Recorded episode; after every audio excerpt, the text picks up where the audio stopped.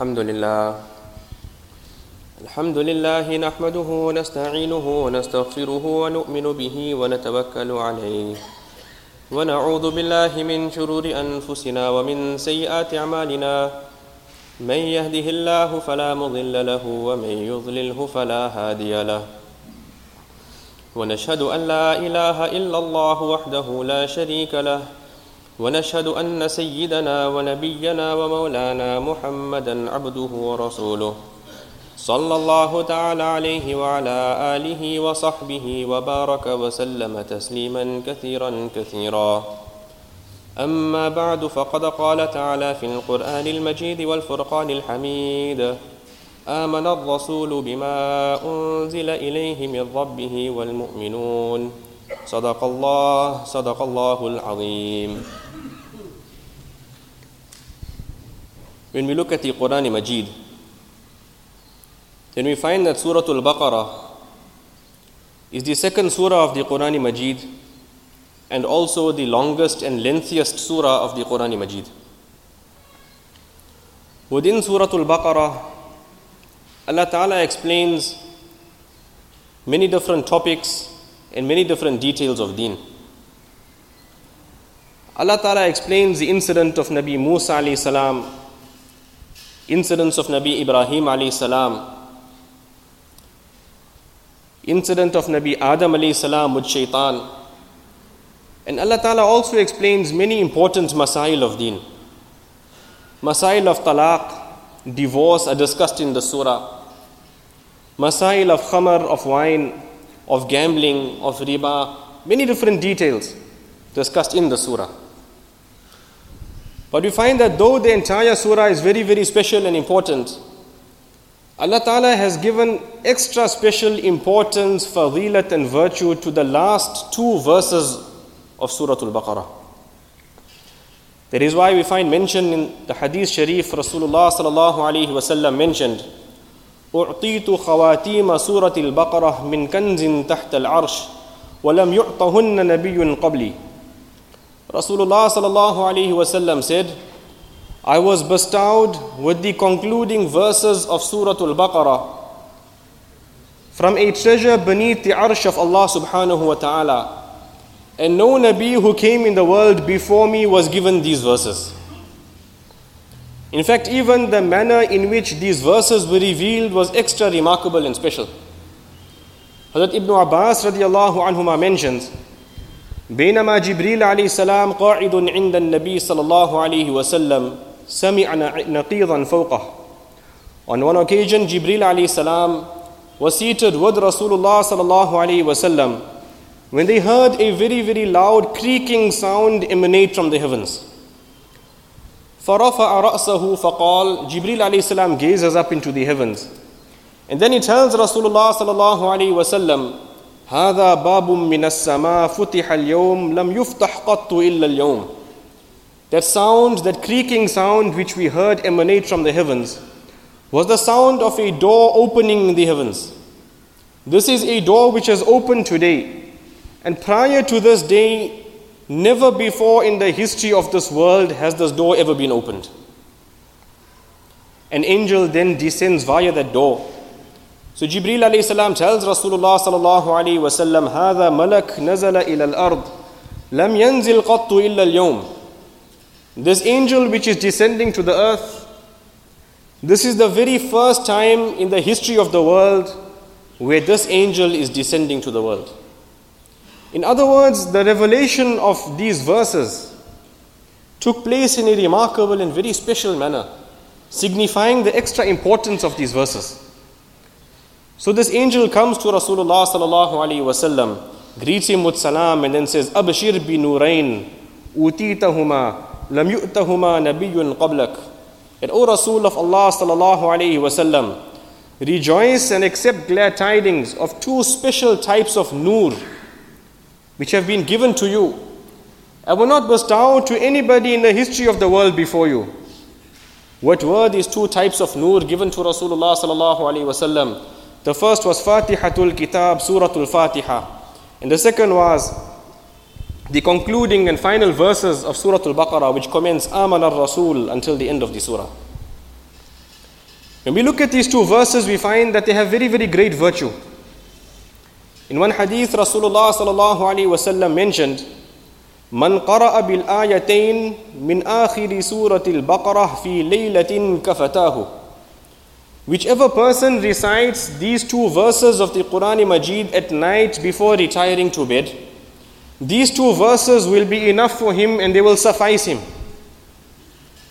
آمن الرسول بما أنزل إليه من ربه والمؤمنون كل آمن بالله وملائكته وكتبه ورسله until the end of the surah. How long does it take to recite? Just one or two minutes, not even a minute. But Rasulullah sallallahu alaihi wasallam said, "You recite this before going to bed. It is enough for you." Now the question arises: It is enough in respect to what? In regard to which aspect are these verses regarded as being sufficient for a person? So, in this regard, the muhaddithin have given different explanations. Some muhaddithin have explained, كَفَتَاهُ مِنْ قِرَاءَةِ وِرْدٍ آخَر Such is the virtue, such is the virtue and the reward for reciting these two verses, that if a person does not recite any form, any other form of zikr before going to bed, this alone will be enough for him. Even if he does not recite any other dua, or any other zikr, the reward of this is so great. Kafatahu, it is enough for him. Some muhaddithin have explained, Kafatahu min qiyamil layl. The reward of reciting these two verses before going to bed is so much. It will suffice you from waking up for tahajjud salah. Obviously, this does not mean a person must get lazy and don't wake up for tahajjud salah. A person should strive to recite this and also wake up for tahajjud salah. And the third explanation muhaddithin have given is kafatahu min kulli shar. That when a person recites these two verses before going to bed, Allah Ta'ala gives him such special protection from his side, such divine protection, that he is protected and safeguarded from every form and every type of evil. That is why in another hadith Rasulullah sallallahu alaihi wasallam mentioned in regard to the same two verses لا يقرآن في دار ثلاث ليال فيقربها شيطان If these two verses are recited in any home for three nights consecutively, for three nights in a row, Shaitan and the evil jinn will not be able to come close to this home. Now, when we look at the abundant reward and the great virtue and how much of benefit a person gets from reciting these two verses, which takes not even one minute, we will have to arrive at the conclusion that any intelligent person will ensure that he reads this before going to bed. That is why Hazrat Ali radiallahu an and Hazrat Umar radiallahu an as well, both of them said, ما كنت أرى أحدا يعقل ينام حتى يقرأ الآيات الأواخر من سورة البقرة. He said, we cannot imagine and fathom that any person possesses intelligence. Yet he will go to bed without first reciting these two verses of Surah Al Baqarah. And learning and reciting these two verses of Surah Baqarah was the special encouragement and instruction of Rasulullah sallallahu alaihi wasallam as well. Rasulullah sallallahu alaihi wasallam said, "Ta'allamuhunna nisa'akum wa abna'akum." Make sure that you learn these verses, and make sure that you teach it to your family, your wife, and your children at home as well. Now, over and above the virtues and the great reward and the benefits of reciting these verses. When we examine these verses, we find that there is very great lesson contained in these verses as well. Allah Ta'ala starts off saying, آمن الرسول بما أنزل إليه من ربه والمؤمنون. the Rasul of Allah sallallahu alaihi wasallam, he has brought complete iman in what Allah Ta'ala has revealed to him. Wal mu'minun and the believers, that is Sahaba, have also brought iman. The Mufassirin have explained in this there is a subtle indication. Allah Ta'ala did not say Amana Rasulu wal mu'minun. Allah Ta'ala separated. Amana Rasulu bima unzila ilayhi min Rabbi. Then Allah Ta'ala spoke about wal mu'minun. Why? Because Rasulullah sallallahu alaihi wasallam and the Sahaba, they all brought iman in the same articles of faith. Kullun amana billahi. They all brought iman in Allah. Wa malaikatihi in the angels of Allah. Wa kutubihi in the divinely revealed kitabs and scriptures. Wa rusulihi. They all brought iman in the previous anbiya. But obviously the level of iman will never be the same. There is no person whose iman can be equal to the iman of Rasulullah sallallahu alaihi wasallam. When the Iman of Rasulullah sallallahu alaihi wasallam is in a level of its own, it had to be mentioned separately as well, because it cannot be equated to any other person's Iman. And then Allah Ta'ala tells us, لا نفرق بين أحد من رسله. One special quality of the ummah of Rasulullah sallallahu alaihi wasallam is that when it comes to the bringing iman in the previous anbiya, the ummah of Rasulullah sallallahu alaihi wasallam did not pick and choose. Rather, we bring iman in all the anbiya of Allah subhanahu wa ta'ala. When we look at the Yahud, they brought iman in Nabi Musa alayhi salam and they rejected Rasulullah sallallahu alaihi wasallam. When we look at the Nasara, they brought Iman in Nabi Isa alayhi salam and they rejected Rasulullah sallallahu alayhi wasallam. But the special quality of our ummah is we bring Iman in all the Anbiya of Allah subhanahu wa ta'ala. But although we bring Iman in all, we can only follow one, we can only follow Rasulullah sallallahu alayhi wasallam. Because it is only the Shariat of Rasulullah sallallahu alayhi wasallam and the deen of Islam that can take a person to Jannat. That is why in the Quran Majid Allah Ta'ala tells us, ومن يرغب ومن يبتغي غير الإسلام دينا فلن يقبل منه If any person desires to follow a deen besides the deen of Islam, it will never be accepted from him.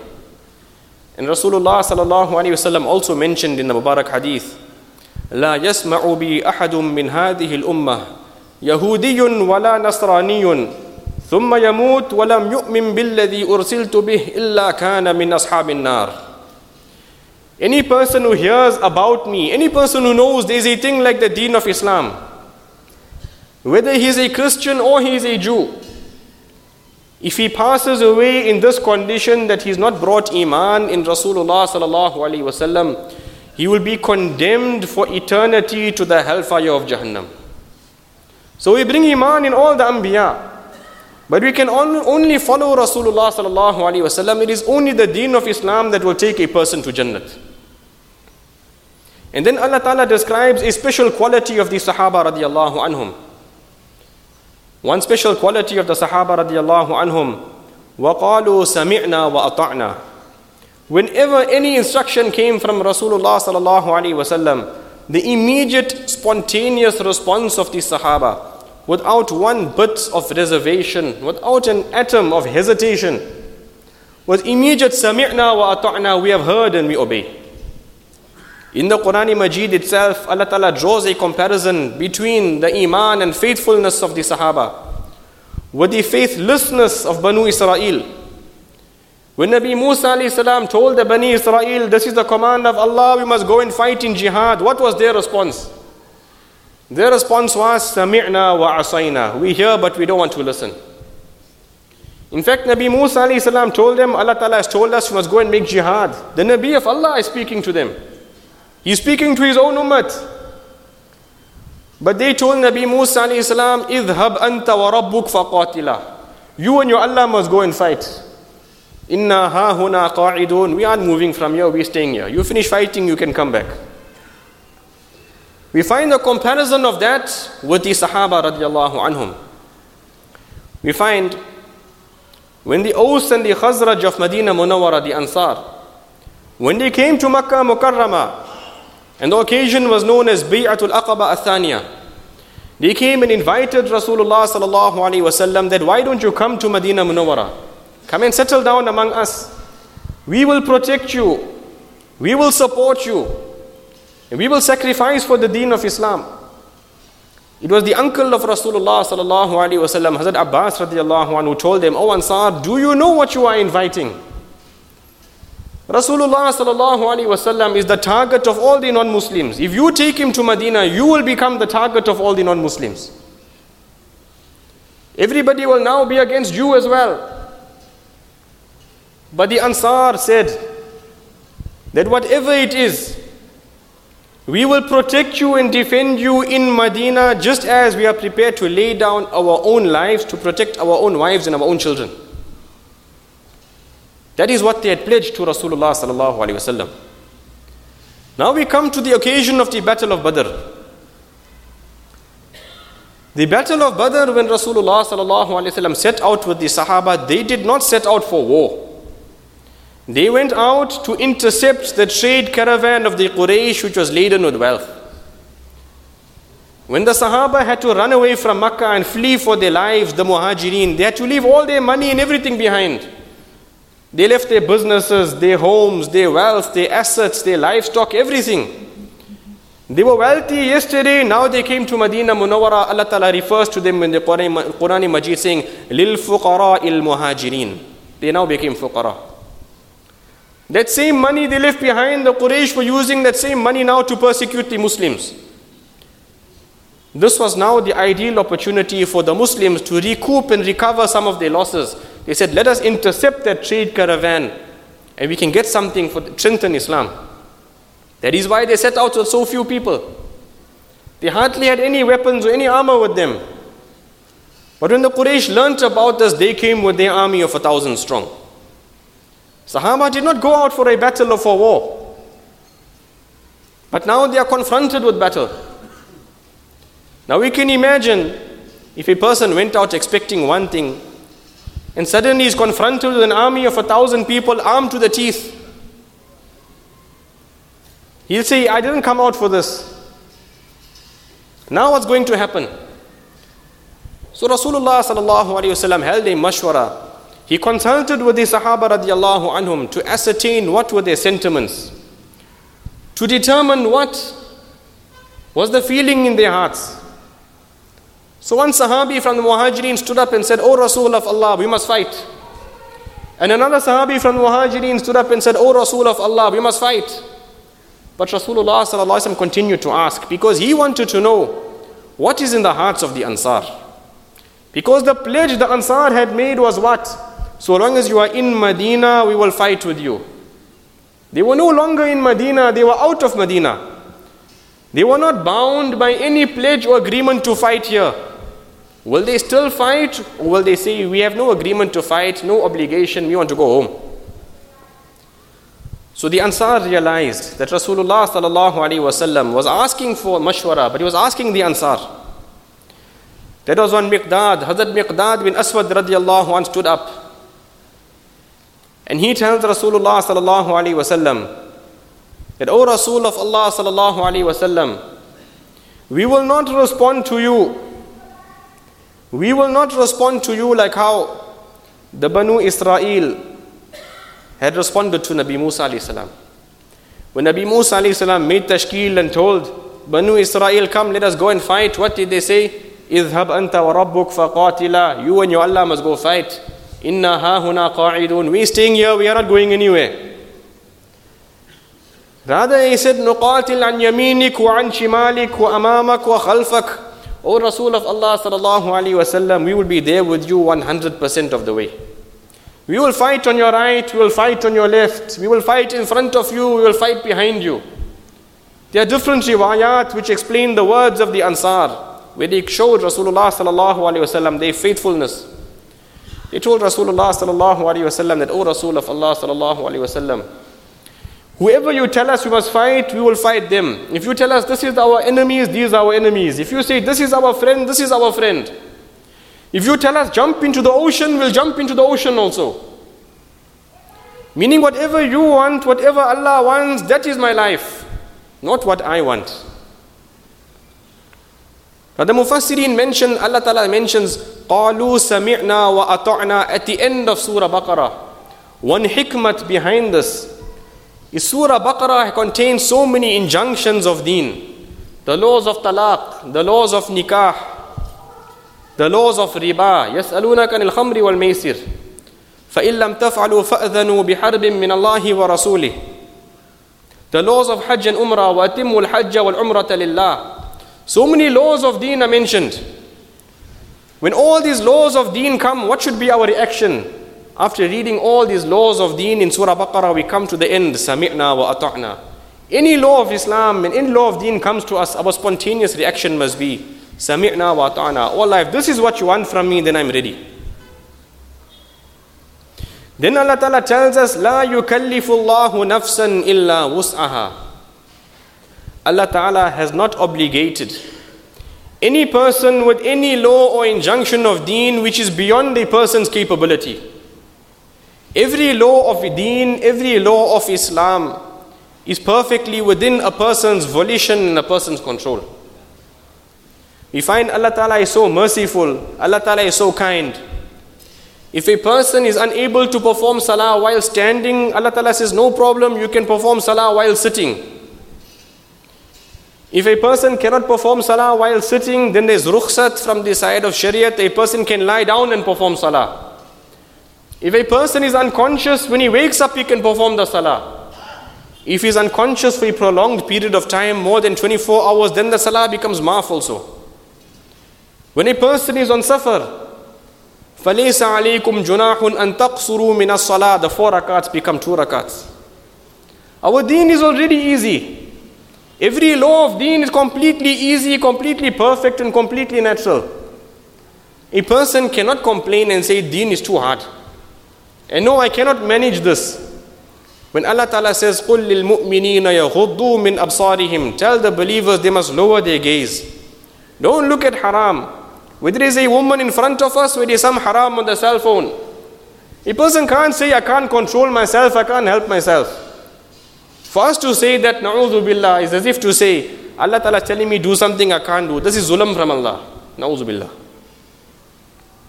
When Allah Ta'ala says, riba is haram, now a person cannot say that in this day and age to do business without getting involved in interest is impossible.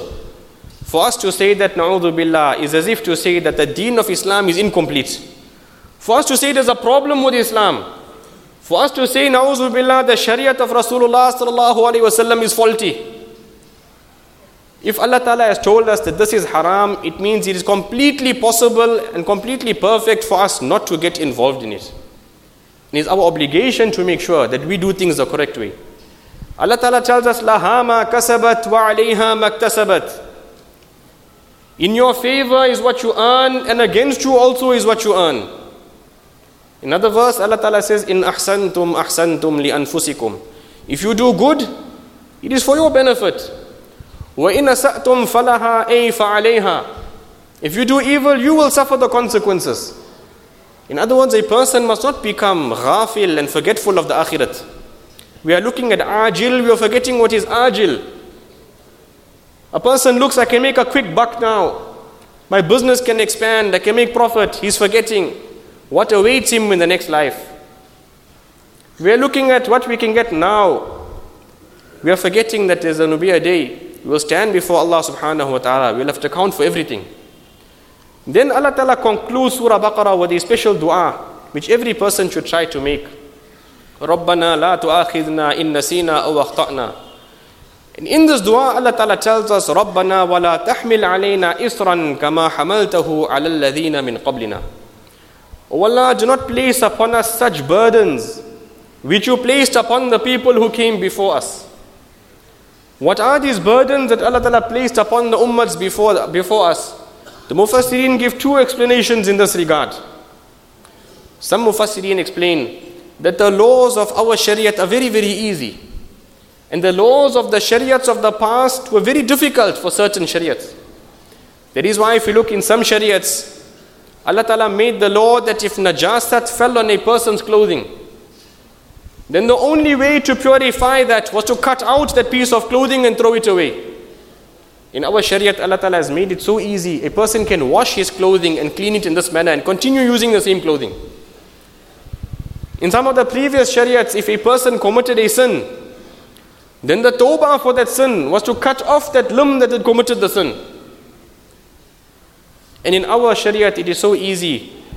Allah Ta'ala will forgive every sin besides the sin of shirk, provided a person turns to Allah Ta'ala and cries sincere tears of tawbah. And he's sincere in his repentance to Allah subhanahu wa ta'ala. And then Allah Ta'ala concludes the surah with the most beautiful dua. Wa'fu anna, that O Allah pardon us. Waghfir lana, O Allah forgive us our sins. Warhamna, O Allah shower your mercy upon us. Anta Maulana, O Allah, you are our guardian and our helper. Fansurna al qawmil kafirin. O Allah, you assist us and you help us against the disbelievers. So, with the grace and fadl of Allah subhanahu wa ta'ala, what we briefly discussed was these last two verses of Surah Baqarah, Amana Rasulu bima unzila ilayhi min rabbi wal mu'minun until the end. It was the instruction of Rasulullah sallallahu alaihi wasallam that every one of us should memorize it and teach it to our wives and children as well. Before going to bed every night, we must ensure that we recite it. If we recite it, Allah Ta'ala will give us very great reward and we get protection from all types of evil as well. And we should try and make this dua as well. واعف عنا واغفر لنا وارحمنا أنت مولانا فانصرنا على القوم الكافرين Allah Ta'ala grant us all tawfiq wa akhru da'wana alhamdulillahi rabbil alameen